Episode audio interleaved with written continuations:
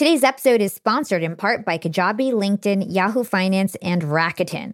Kajabi gives you control of your content, brand, and income. Get a 30-day free trial to start your course at kajabi.com slash profiting. Reach top-level decision makers by advertising on LinkedIn. Go to linkedin.com slash yap for a $100 credit on your next campaign. Yahoo Finance is the number one financial destination. For comprehensive financial news and analysis, visit the brand behind every great investor, yahoofinance.com. Get cash back on every purchase with Rakuten, the smarter way to shop and save. Start all of your shopping trips at Rakuten.com or get the Rakuten app to start saving today. As always, you can find all of our incredible deals in the show notes.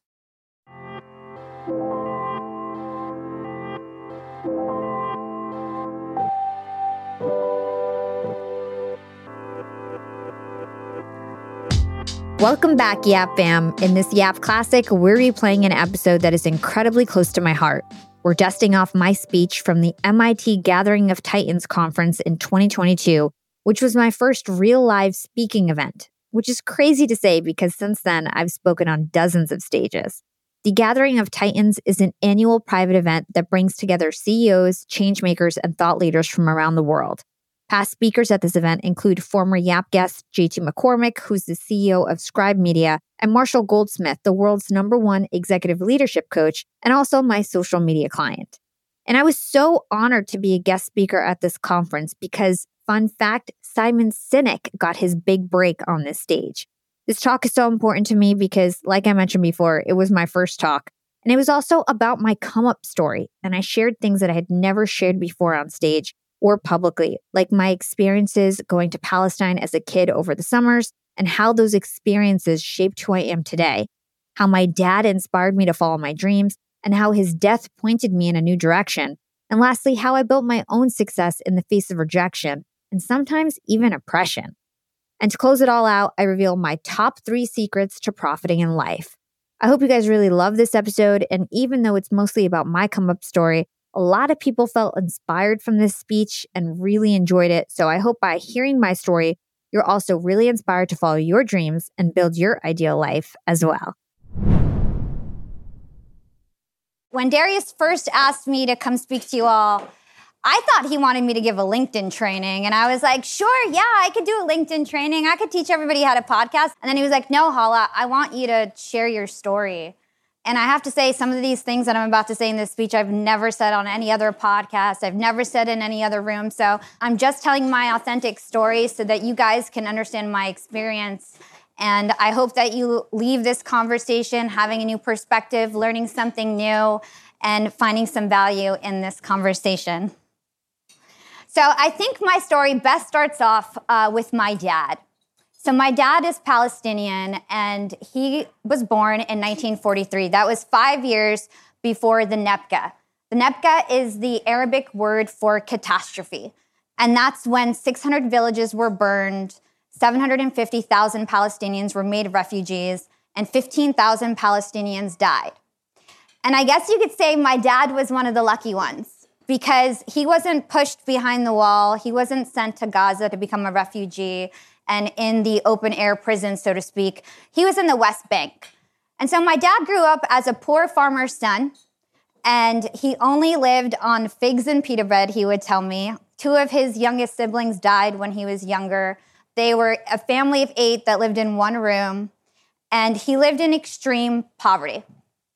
And my dad knew that there was only one way out at the time, and that was to be very educated and to get a scholarship and so he decided he'd be the first person in his whole village to go to college. And from when he was a little boy, he decided he'd be the smartest kid in school and that he'd get perfect marks so that he could achieve that dream and, and elevate his whole family out of poverty. And he did. My dad had extreme grit. And so he had no light, he had no running water, and the only light he had was on his walks to school. And so he would read his books on his long walk to school that's how he was able to study and become the smartest kid in his class, get perfect marks, and eventually get a scholarship to medical school in Cairo. So my dad went off to Cairo.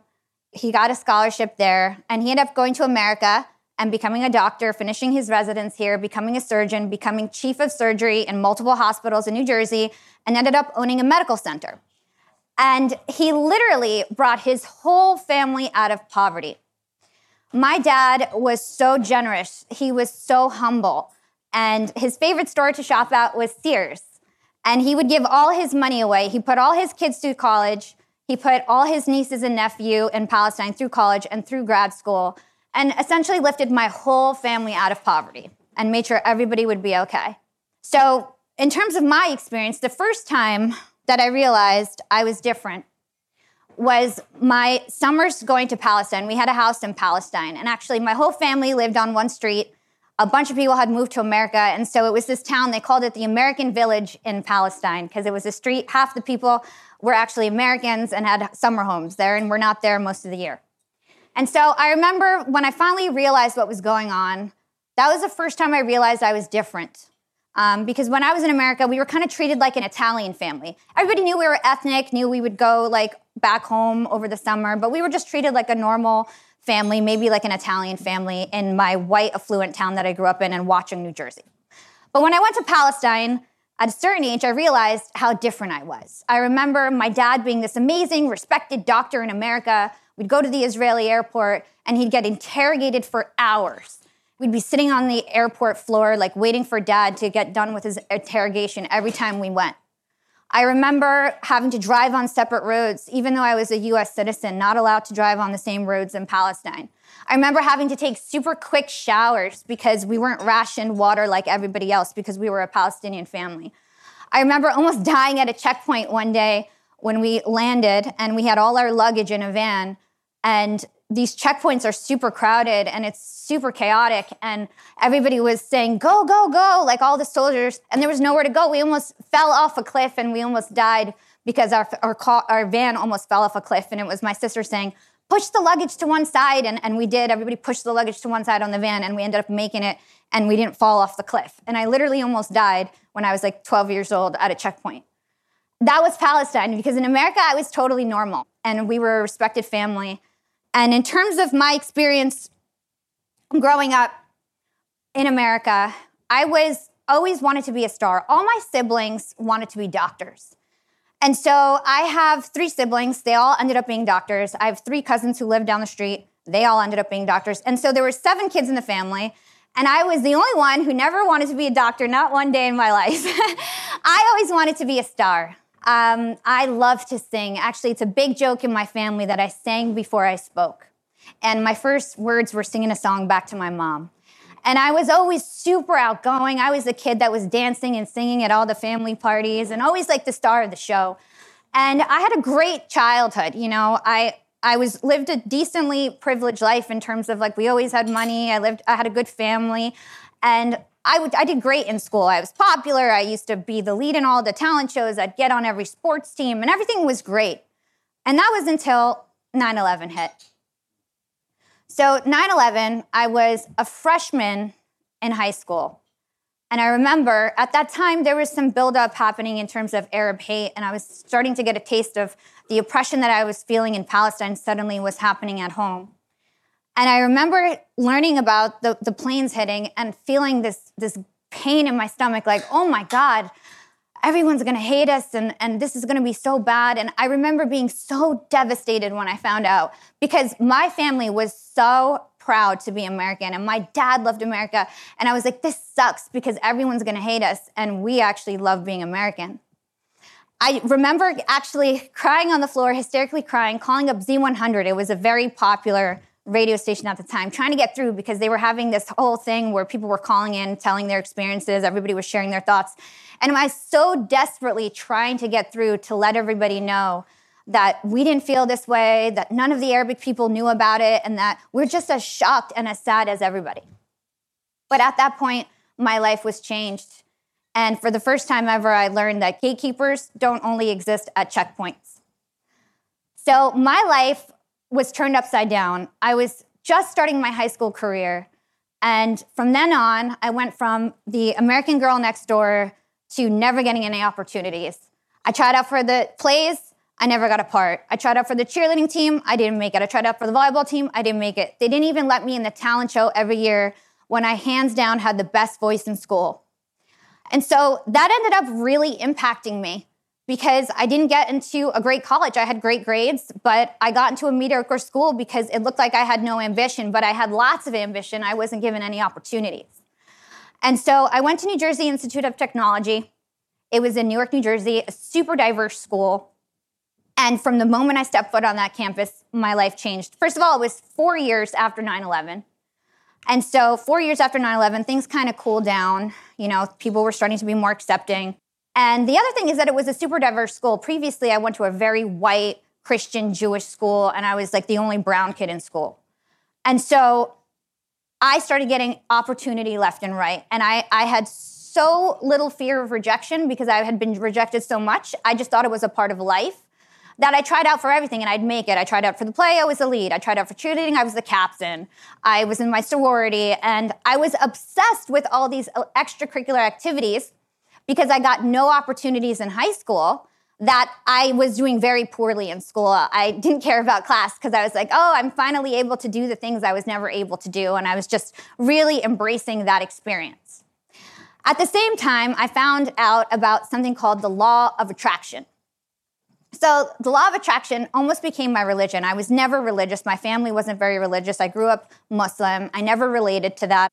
And nobody ever forced me to relate to that. So I found the law of attraction and it literally was like my new religion. I almost got into like a cult. I was obsessed with Abraham and Esther Hicks and they were these big law of attraction people. I'd listen to their CDs all day, I'd read all of their books. It was like a new religion for me, and I got super into it and I did affirmations every day and visualizations every day. And I literally believed that life was limitless. I thought I could create my own dream life.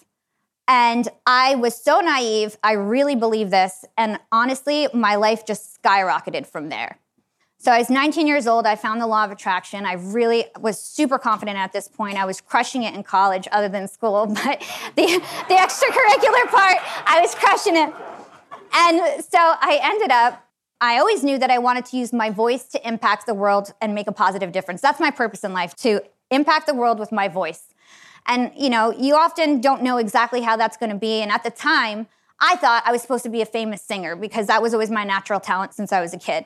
And so I set out to songwrite and I worked with all these different producers and I started writing music. And I had this bright idea. I was in the radio club. I did like every activity in college. And I was like, well, I'm in the radio club. I could probably get an internship at a radio station and push my music to the DJs and break that way.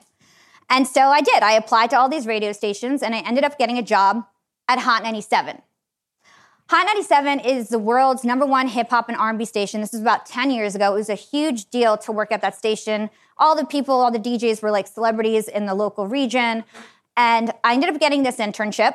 I did a great job. They ended up promoting me to be like the sacred intern in the studio area. And I was Angie Martinez's assistant. She's the voice of New York, one of the most famous personalities in the world. And I was essentially the assistant producer on the Angie Martinez show, the biggest show in America. So this was supposed to be a normal college internship, but then they started to say, Hala, like, can you come every day? You know, can you start working on the weekend? Can you come at night? And you're doing such a great job. And they wanted me to be there more often. So I ended up dropping out of school. And I thought I had this great opportunity. I was failing out of school anyway. And, you know, I was just so enamored by this life because I met every celebrity you can think of J-Lo, Kim Kardashian, Chris Brown, Kanye. I was hanging out with these celebrities that night. I was 19 years old. And so it was just a big opportunity for me. So I did it. I I quit my job and I started this apprenticeship at Hot 97. And I worked for free there for three years. Never paid a dollar. I would make my money at night hosting parties and, and selling showcase tickets uh, with the DJs. And um, I did everything for that station. I was the showrunner. I would answer the phones. I would run the commercials. I would go in at 2 a.m. in the morning and run the delete boards when I had to and make sure that music went on for the world all night. That was really scary. If I had to go to the bathroom or something, that there'd be like dead air. Um, but I love that job. It became my identity. So all my friends knew me as Hala from Hot 97. Everybody would be like, oh my gosh, how'd you get that job? Like, you have the coolest job in the world.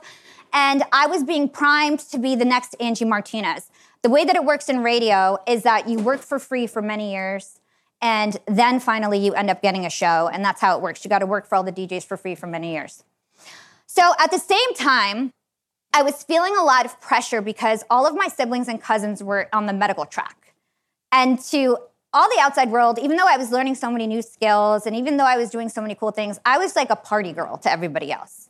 And they thought I was throwing my life away, you know, dropped out of college. And I'd go to Thanksgiving and I was like the black sheep, the embarrassment of the family. My dad always believed in me, but everybody else really looked down on me at this point in my life.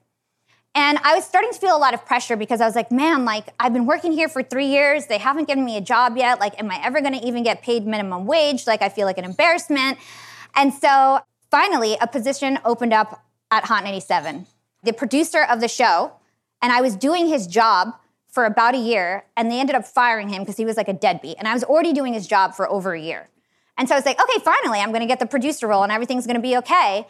And then I come to find out that they gave the job to somebody who worked in the video department who never spent a day on the show. And the worst part about it is that they expected me to train him. And so, yeah, I was I was not young and profiting at this point. I was young and pissed. so, on the first day of his work, his name was Drewski, and we were actually really good friends. While I was working at Hot 97, I also had online radio shows on the side with all the up and coming DJs. Many of these DJs are like super famous on the radio now, and I used to host little radio shows with them, pretending to be Angie Martinez. and so we were actually good friends, and I was young, stupid, whatever you want to say, upset. And I texted him and I said, I don't feel good today. If you want to learn how to be producer, learn it on your own. And he showed that text to Angie because he had to explain why he wasn't getting training today. and she fired me on the spot. And she cut my key cards. And not only that, she didn't let me say goodbye to anybody, all my friends and mentors for three years. I dropped out of college for this lady. She didn't let me pack up my stuff. And worst of all, she told everyone, You'll be fired if you talk to Hala. And she blackballed me from the industry and she thought that I would shrivel and die probably. So, yeah, oops. and so at the time, I, I felt like I had died. My identity was taken away from me. I, everybody knew me as Hala from Hot 97. It was extremely embarrassing. Like all my social media thing, Hala, Hot 97, everything was Hot 97. I had my whole life was wrapped in this brand. And so I was so embarrassed and I literally felt like somebody died. It was one of the worst moments in my life. Let's hold that thought and take a quick break with our sponsors. Young and profiters, they may call me the podcast princess, but I'm also the LinkedIn queen. I've been a LinkedIn influencer for six years now, and I teach one of the most popular courses about LinkedIn. And I love to teach sales on LinkedIn because when it comes to B2B sales, LinkedIn has got that on lock. LinkedIn is where all the decision makers are hanging out. There are 180 million senior level decision makers on LinkedIn and 10 million C suite decision makers. These people are on LinkedIn and they're in the mode to buy. They're using LinkedIn for their buying journey to research vendors or sales reps that they might work with, to look up how to solve their problems, to learn from industry thought leaders. They are in the mode to buy, whereas on other platforms, they're in the mode to be entertained. You want to get them in the right mindset. You want to cut through the noise with LinkedIn ads. In fact, 79% of B2B marketers rate LinkedIn as their top channel for paid media. And LinkedIn has the best targeting because they've got all these different inputs. People are putting their resume basically up on there. And so there's so many keywords that they can use to target the right decision makers so they can hear about how you solve their problems. And I've got a special gift for all you young and profiters who want to try LinkedIn ads. You can get a $100 credit. LinkedIn was super generous. If you want to make B2B marketing everything it can be and get a $100 credit on your next campaign, go to linkedin.com slash YAP, Y-A-P. Again, if you want to claim your credit, go to linkedin.com slash YAP. Terms and conditions apply. Young and Profiters. Yap Media is growing so fast. I have 10 open roles just this month. In the past, it would take me so long to find hires. I have to go on all these different job sites. I have to create my own skills assessments. That's why I let Indeed do a lot of this heavy lifting for me. Indeed is the powerful hiring platform where I can attract, interview, and hire all in one place. Indeed has things like skills assessments, where when we have specific roles, we can find an assessment that matches that role and we can make sure they have the skills that we need. Then I can focus on culture fit. I can make sure they're scrappy enough and are obsessed with excellence and do all the things that we need to do for them to fit in at Yap. And Indeed streamlines hiring with powerful tools like Instant Match. An Instant Match basically matches you with candidates as soon as you put up a job post with people who are qualified right away. It's instant. And the best part is it gets better as you use it. So now when I use Indeed, especially when I'm hiring for similar roles, I get people right away where they know that I'm going to like the candidates because they can see what my preferences were in the past. It gets better as you use it. According to US Indeed data, the moment Indeed sponsors a job, over 80% of employers get candidates whose resumes are a perfect match for the position. It's like waving a magic wand that gets better as you use it. So I love using Indeed. We've found a lot of our A players on there. Join more than 3 million businesses worldwide who count on Indeed to hire their next superstar like we do at Yap Media. Start hiring now with a $75 sponsored job credit to upgrade your job post at indeed.com slash profiting. Offer is good for a limited time. Claim your $75 sponsored job credit at indeed.com slash profiting. Again, that's indeed.com slash profiting and support the show by saying you heard about it on Young and Profiting podcast. Again, it's indeed.com slash profiting to get your $75 credit. Terms and conditions apply. Need to hire? You need Indeed. It's kind of funny. I was fired on a Thursday. By Sunday, I had a new idea. I decided I was going to create something called the sorority of hip hop. And I was going to recruit all the girls in the hip hop entertainment industry who worked for iHeartRadio, VH1, you name it. And we'd all band together and I'd create a blog site. Blogs were super hot at the time. And we would band together and become more powerful and have a platform. And so I started working on this idea. I was fired on Thursday. I started working on my website and learning how to code websites on Sunday. By the end of two weeks, I recruited 14 girls off of Twitter and Craigslist, and we formed the sorority of hip hop, and I was the president, and we started a blog site. I went back to school uh, to finish my undergrad and make my parents proud, and at the same time, I was building this website. Within three months, we were one of the most popular hip hop and R&B stations, uh, blog sites in the world. I also had about 50 girls at that time. I had 150 girls outside of the organization over about three years. So we got all this notoriety because I figured out how to hack Twitter. I got all these celebrities to retweet us, and we, we blew up that way. So, three months into it, MTV scouts us. We did a little pilot, nothing really came out of it, but we didn't care. We were like, this is three months in, what's gonna happen six months from now? Who cares, right? So we keep building and building. We're, we have online radio shows, interviewing celebrities. We're hosting concerts and events. We have this blog site that's going viral all the time everything's good. We're not really monetizing that much because I didn't really figure out the business aspect of it, but we were making a little bit of money. And finally, MTV reaches back out. And at the time, I was getting scouted for multiple reality TV shows. Love and Hip Hop wanted me to be on their show. Oxygen wanted me to have a show. And MTV was like, listen, Hala, we just had Jersey Shore. We're going to make you a star. Choose us. And so I did. I cho- chose them, and I was going to be the lead. I was getting paid three times as much as everybody else. And so they filmed us all summer. We were broke girls, catty girls. it was fun time, and they got us a studio on Broadway. And it was had neon signs. It was hooked up with all this furniture. We got our hair and makeup done every day. We were mic'd up and filmed on the street. They filmed us in restaurants at my parents' house. They filmed us all summer. We had a concert. It was absolutely amazing. Unfortunately, when it was about to air two weeks before, my producer gives me a call and she's like, Hala, I'm sorry, but we decided to move in another direction. And again, it was one of those moments where I was like, oh my God, like again? I did all the work. I did everything right. I, I made the right choices. I worked my butt off. How is this happening again? And they didn't give me a reason why they didn't choose the show, but they decided not to air it. And that was a moment in my life where I feel like my thought that life was limitless really fizzled out. And I thought, you know what, Hala, you're really unrealistic. Life is not this easy. Your parents are right, your family is right. You should just be normal and get a real job. And it's time to just be normal. And so I thought I'd never get back on a mic. I shut down the group. I had 50 girls that were extremely mad at me, but I shut down the group, I shut down the blog, and I decided that I was going to go get my MBA and that I was going to be a normal person and get a normal job in corporate. And that was that. I was, it's time to be a normal person. So I ended up wanting to get my MBA. Unfortunately, I had a 2.3 undergrad GPA. So it was really difficult to get into school. So I decided that I was going to use my networking skills. It's one of my strongest skills.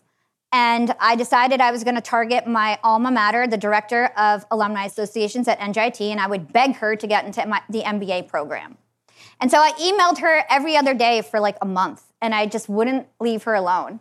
And I was like, Can I get you a coffee? Can I buy you lunch? Can I come there? And finally, she agreed to take a meeting with me.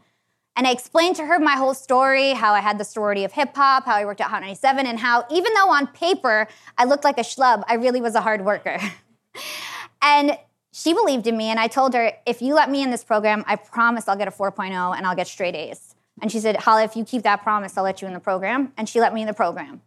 I ended up getting a 4.0, graduating with straight A's, number one in my class. And uh, it really set off my corporate career. At the same time I got my MBA, I leveraged that to get an internship at Hewlett Packard.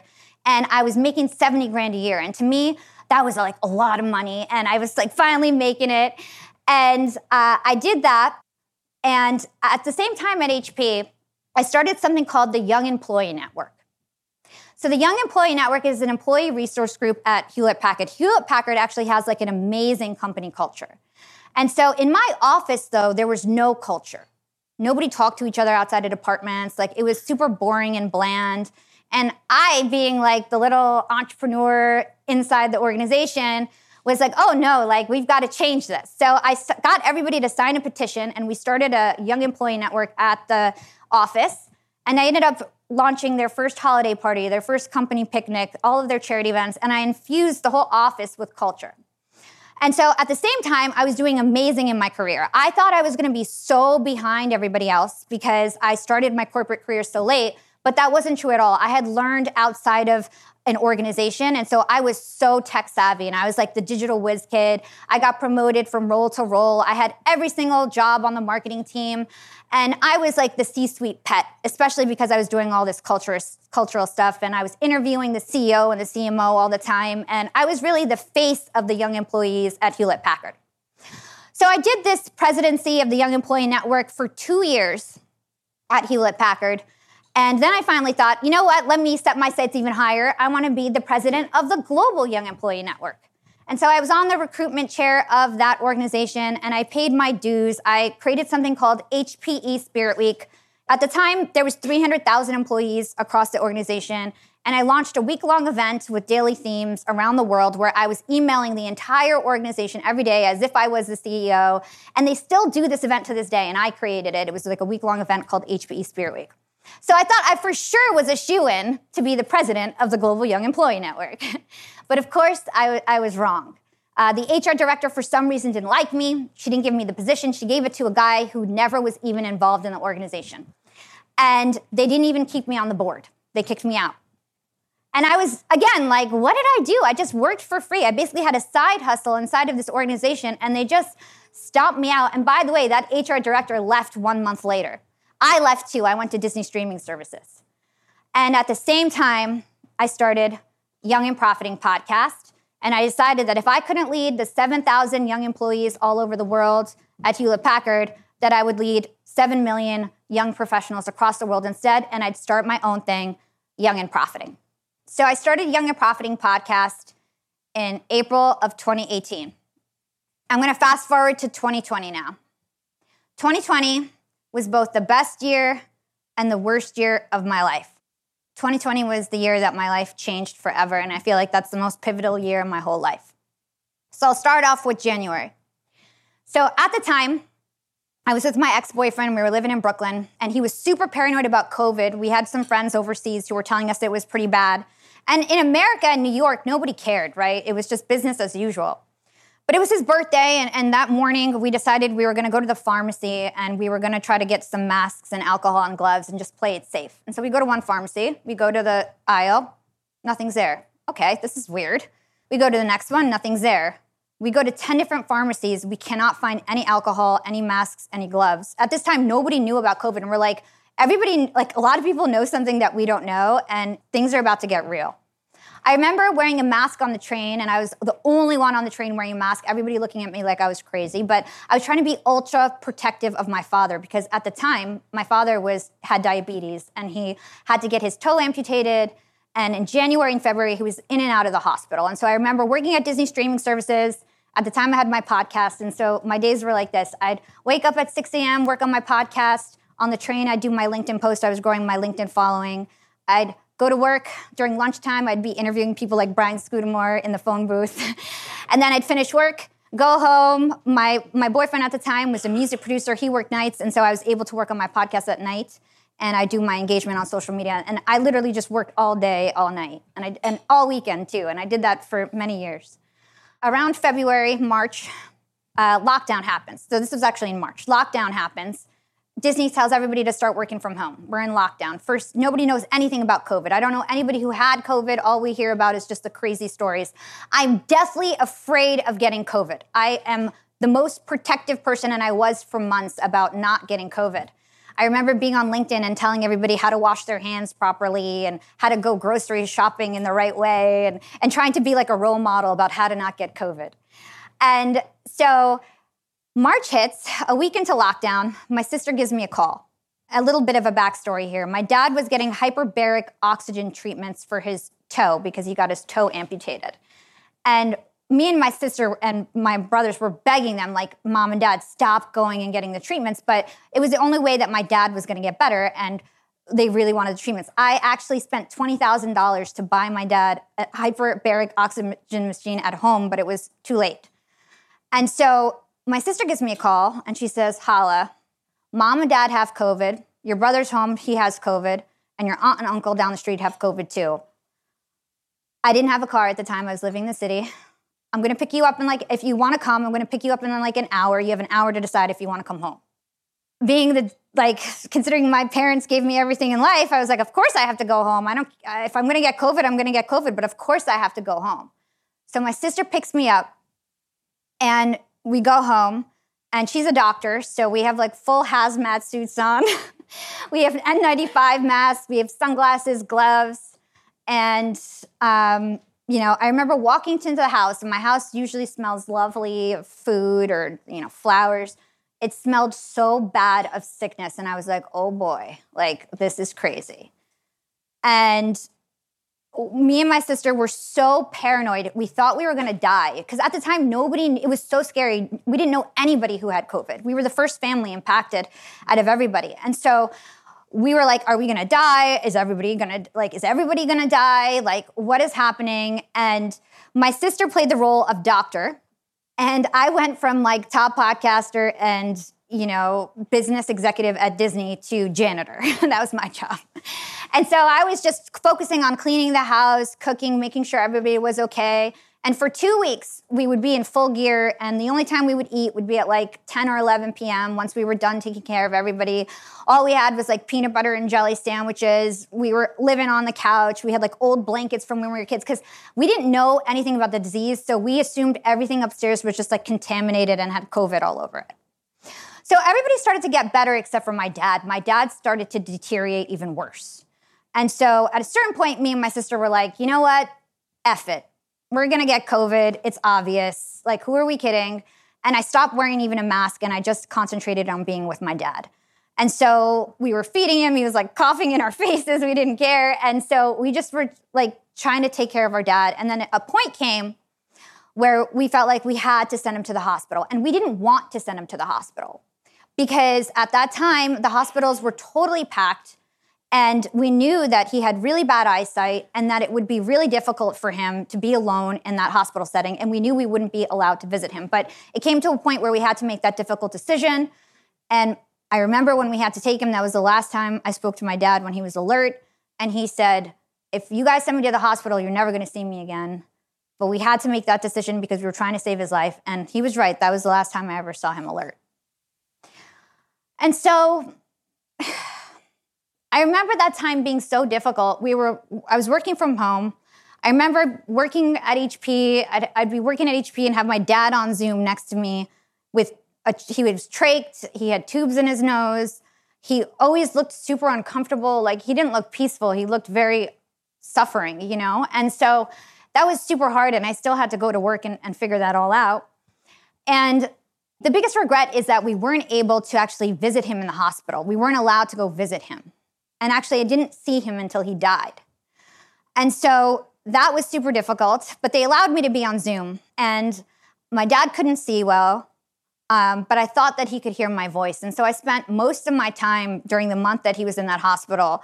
I didn't do anything really other than work and then sing to my father on Zoom and try to make it as peaceful as possible for him. and so he passed away May 15th. That's actually the same day as the Nakba Day that is com- commemorated. And he passed away on May 15th, and he had like the shittiest funeral ever. They buried him with his shoes, with his cell phone. Only six people were allowed at the funeral. And it was really hard for me. And you would think that that would break anyone. You would think that that would just, I would just sign off for the year and that, okay, this year is over, worst year of my life. But it wasn't. It was actually the best year of my life because that was the first half of 2020. And the second half of 2020 ended up being the best year of my life. We'll be right back after a quick break from our sponsors. Young and Profiters, I'm about to be jet setting all over the world. I'm going to London, Cancun, New Orleans, and New York to speak.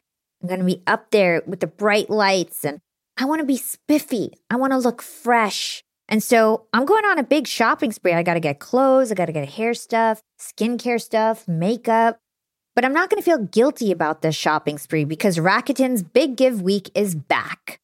Rakuten is the shopping platform for savvy savers. From May 6th to May 13th, they're having their biggest cashback event of the year. I'm talking about 15% cashback at hundreds of stores with additional cashback bonuses. And they've got so many stores participating in their Big Give Week. So when it comes to clothes, I'm looking at Splendid and Good American. And when it comes to beauty, they've got so many good stores participating. They've got Ulta, Fenty, Bobbi Brown, Bluemercury, and all the products that we love. Now we can get cash back. It's like getting a discount on the stuff you're going to buy anyway. It's absolutely amazing. They even have travel brands. So that's going to be super convenient for me with all my upcoming trips. Expedia, hotels.com. You can get deals on everything from electronics to home goods to travel and beauty. Young and profiters, you're going to want to grab this limited time deal with both hands. You get high cashback rates for only eight days. So hurry. Membership is free. And when you sign up and shop today, you get an extra 10% cashback boost. That's an extra 10% cash back on top of the 15% cash back. You won't see higher cashback rates than these. Go to Rakuten.com or download the Rakuten app at R A K U T E N. Shoppers get it. Young and Profiters, as you may know, I launched my LinkedIn Secrets Masterclass a little bit over a year ago. It was my first course. And so far, I've generated well over $500,000. And the best part is, I didn't have to figure out how to set up my mastermind subscriptions, how to do abandoned cart targeting, and all of that tech geeky stuff. I just left that all to Shopify. Shopify is the global commerce platform that helps you sell at every stage of your business. And if you're in that I need to sell more with less stage, Shopify Magic is your AI superpowered sidekick ready to whip up captivating content that converts. And it doesn't matter if you're selling digital products or vegan cosmetics. Shopify helps you sell anything anywhere from their all in one e commerce platform to their in person POS system.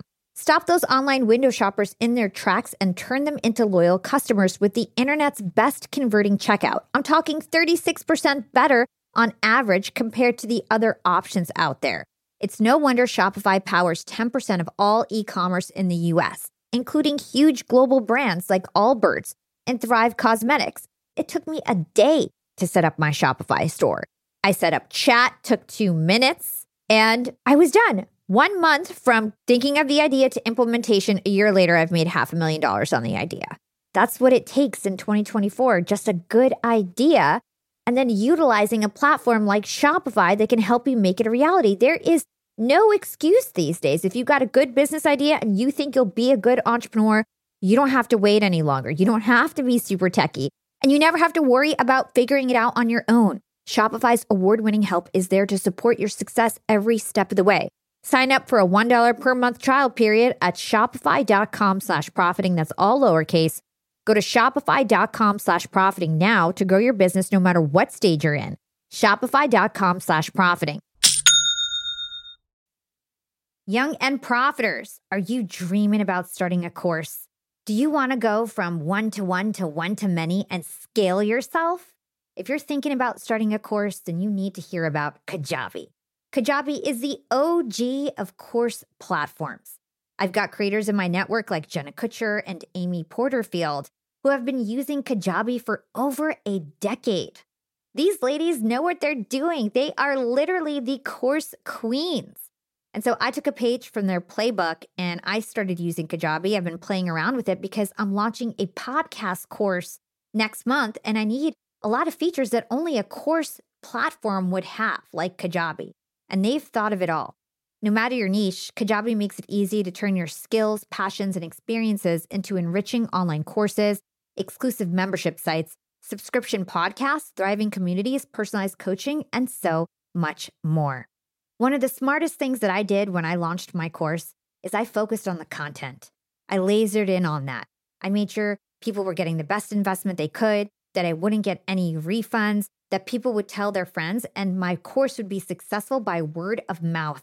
And I did that by focusing on my content, what I was good at, and not all the tech. Leave the tech stuff for your course to Kajabi. They are experts in that area and they've thought of everything that you would ever need for your course. So if you want to start your course, now is your chance.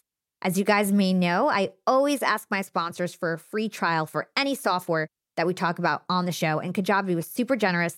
They gave us a free 30-day trial that you can get at kajabi.com slash profiting. Right now, Kajabi is offering a free 30-day trial to start your business if you go to kajabi.com slash profiting. That's K-A-J-A-B-I dot com slash profiting. Go to kajabi.com slash profiting and join the creators and entrepreneurs who have made over $7 billion. So at the time, when my dad was in the hospital, I met this lady named Heather Monahan. Heather Monahan is a huge, linker, uh, huge influencer on LinkedIn. And I interviewed her for my show, and she kind of wouldn't leave me alone after. I had a team of volunteers since I started Young and Profiting podcast. By episode two, I had my first, first volunteer. He's now my business partner. By episode eight, I had 10 volunteers in a Slack channel helping me work on my show. And so I knew everything about podcasting. So I teach one guy in Estonia how to build websites and run that for me. I teach one guy in Atlanta how to do my videos. I taught one person how to do my social, and I would just teach all these interns and volunteers how to work on my show. And we created a Slack channel, and that was basically like our office. And Heather was like, Your videos are so good in different Hala. Like, can you do this for me on LinkedIn? And I was like, Nope. I, I'm really busy. Like, my dad's in the hospital. Like, it's not the right time. I just have a volunteer group. Like, I don't I can't do this for you. We can only do it for me. I was interested in her being my mentor. So she asked me for a call so that I could teach her how to make those videos. And I was like, sure, I'll teach you how to make these videos. So I take a call with Heather and I show her my Slack channel. I'm showing her all our processes and our templates. And she's like, Hala, I just had a call with VaynerMedia. Your stuff is better than theirs. I have to be your first client. You have to start a business. Just trust me. And I was like, all right, I'll do your videos. And so she paid us like 600 bucks a month to do her videos. Like it was nothing. But then it ended up being I took over her whole LinkedIn, then I took over her whole podcast. Our second client was like a $30,000 retainer, and it was a very powerful billionaire client that we got. And then everything changed. I was able to hire all my volunteer team, I was able to expand my team and continue to grow this side hustle. So one thing leads to another, and I end up where I am today. I, I'm a full time entrepreneur. I quit my job at Disney. I ended up being able to reinvest in my podcast and grow it very large to be the number one education show across all podcasts. I got the cover of Podcast Magazine January of 2021. I learned that I was going to be interviewing Matthew McConaughey at the end of 2020. And so my whole year turned around. In my podcast, I always ask one question at the end of the show. I always say, What is your secret to profiting in life? And so I always interview all these people who are mega successful. And I never ever thought that I had value to actually contribute to that question. What is your secret to profiting in life? And then after 2020 was the first time that I actually felt like I could help answer that question with my secrets to profiting in life. And so I'd love to go over that with you guys next. And I hope you're enjoying this conversation.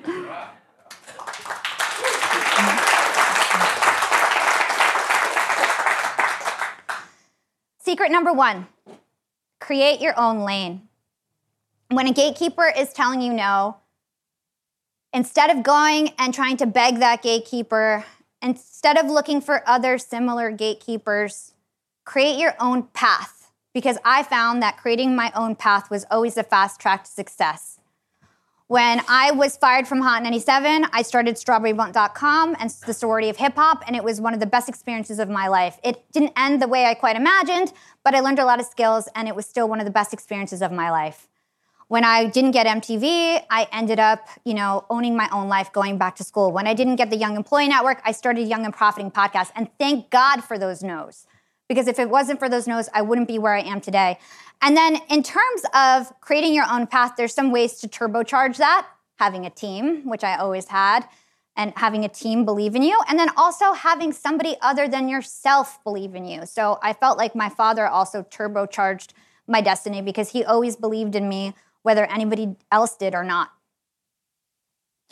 And then the second secret to profiting in life is finding your talent stack.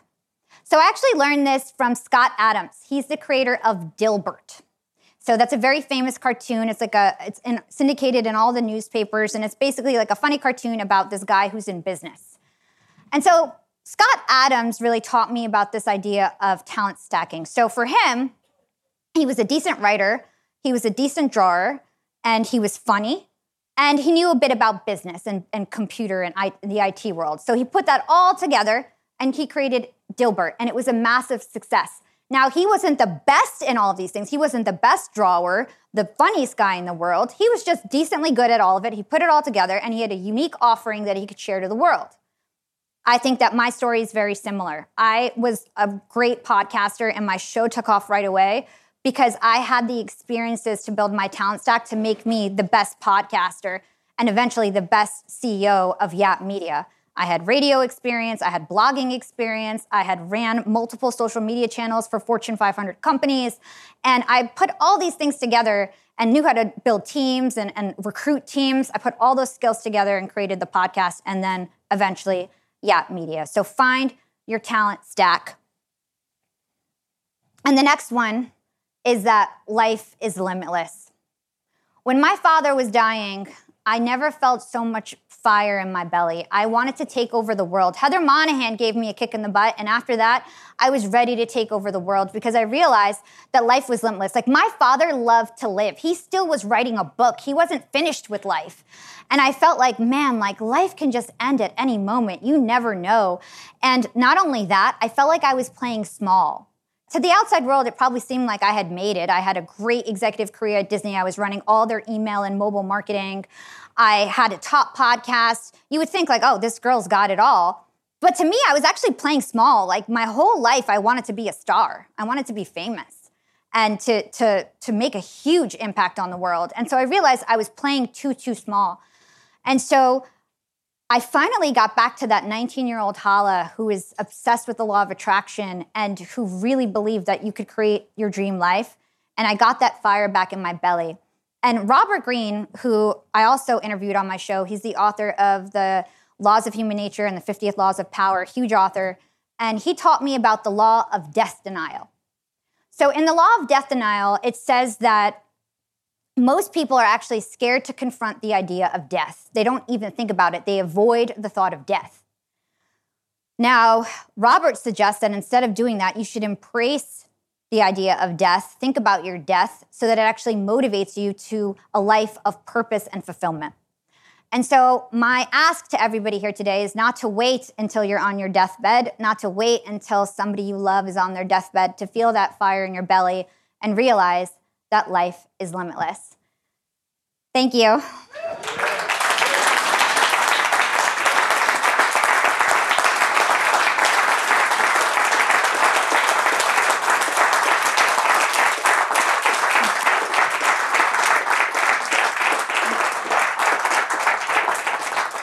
Guys, we have time for questions, so let's go to Brian. Yeah, thanks, Hala. Good to get to know your personal story rather than just, you know, you and I have interacted on Zoom and a few side conversations, but uh, it's great to hear the personal side. So thanks for sharing. Are you on a quest or a path? A quest or a path? You know, I right now I feel like I don't know what my ultimate vision is, but I know that I'm focused on making a huge positive impact with the world. And one of the things that I recently did was launch my podcast network, which I'm super excited about. But I feel like there's another element to my life's purpose that I haven't discovered yet. And I think it probably has to do with Palestine. But I feel like, to be honest, I'm not ready yet to do that. So, because I know you'd always think big and execute big. If you could think five years into the future, what would you manifest? You want me to answer that question? well, I I think Yap Media is going to be a thousand person company, one hundred percent. Um, I think I'm going to have the biggest podcast network in the world, and we're probably going to be bought by Spotify or something like that. And I think that at that point, I'll be so secure in my career that I can start really giving back and help educating people about some of the oppression and occupation and issues that are going on in Palestine that in this very juncture today, I can't do yet because I'm not successful enough to do that. From your perspective, as the youngest person in the room, what is the future of marketing?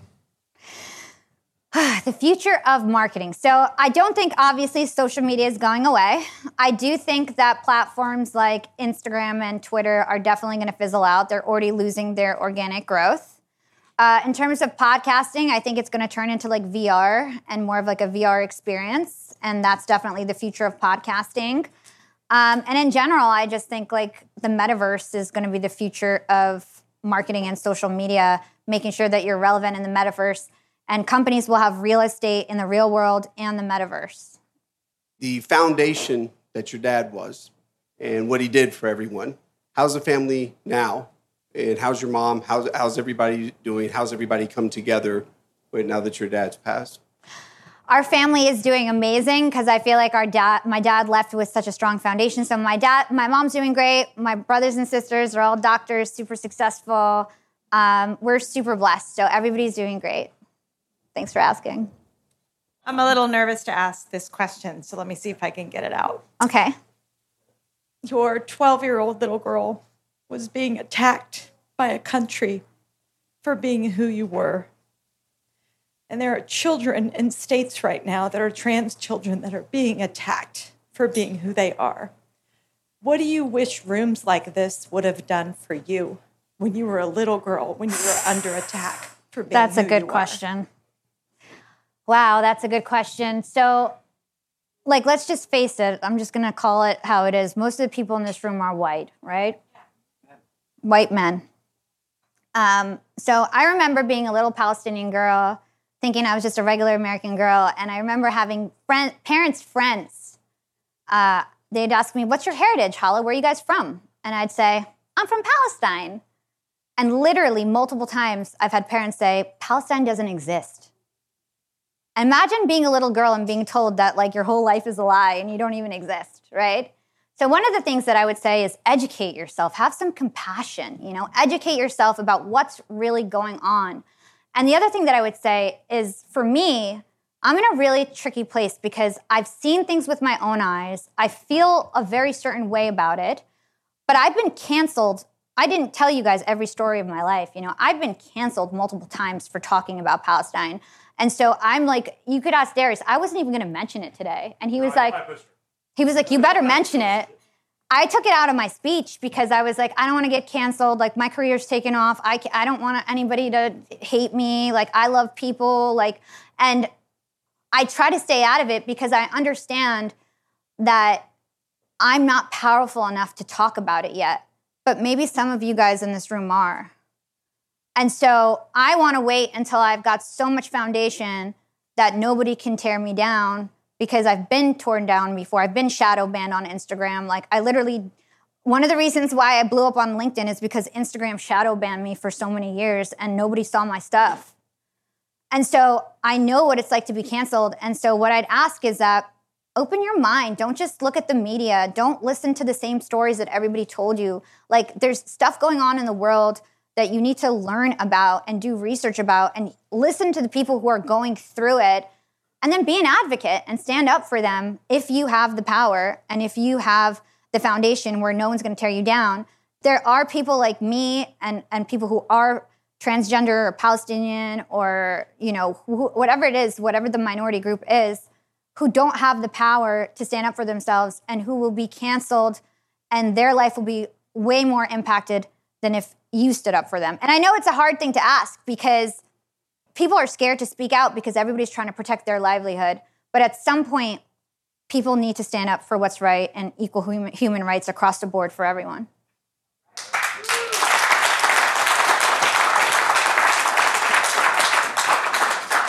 Yeah. All right. Is there any other questions for Hala? Oh, let's go for yeah. it. Sure. You know, being canceled and all, all over and over again, you were quit. People quit on you and fired you. What was that thing that kept you going and believing in yourself? honestly it was my dad. It was it was knowing that my dad got out of poverty when all the odds were stacked against him. Like he was literally the like his dad didn't even have a first grade education and he went off to become like chief of surgery of multiple hospitals. Like and so for me i always felt like i had zero excuse to not be even 10 times more successful than he was and so really it was always my dad thinking about like everything that he sacrificed because all he did was study his whole life and all he did was give back his whole life his whole life was like for his family and dedicated for his family so for me that was always a driving factor to make sure that nothing he did was in vain and that i would help build my family's generational wealth and 10x it hopefully Any other questions? We have one more. I just noticed they just sent me a uh, LinkedIn message about 15 minutes ago. Congratulations, I didn't see you do that while i have a good team. She geofenced the whole room, and you all have invites too. that's so funny. Thank you guys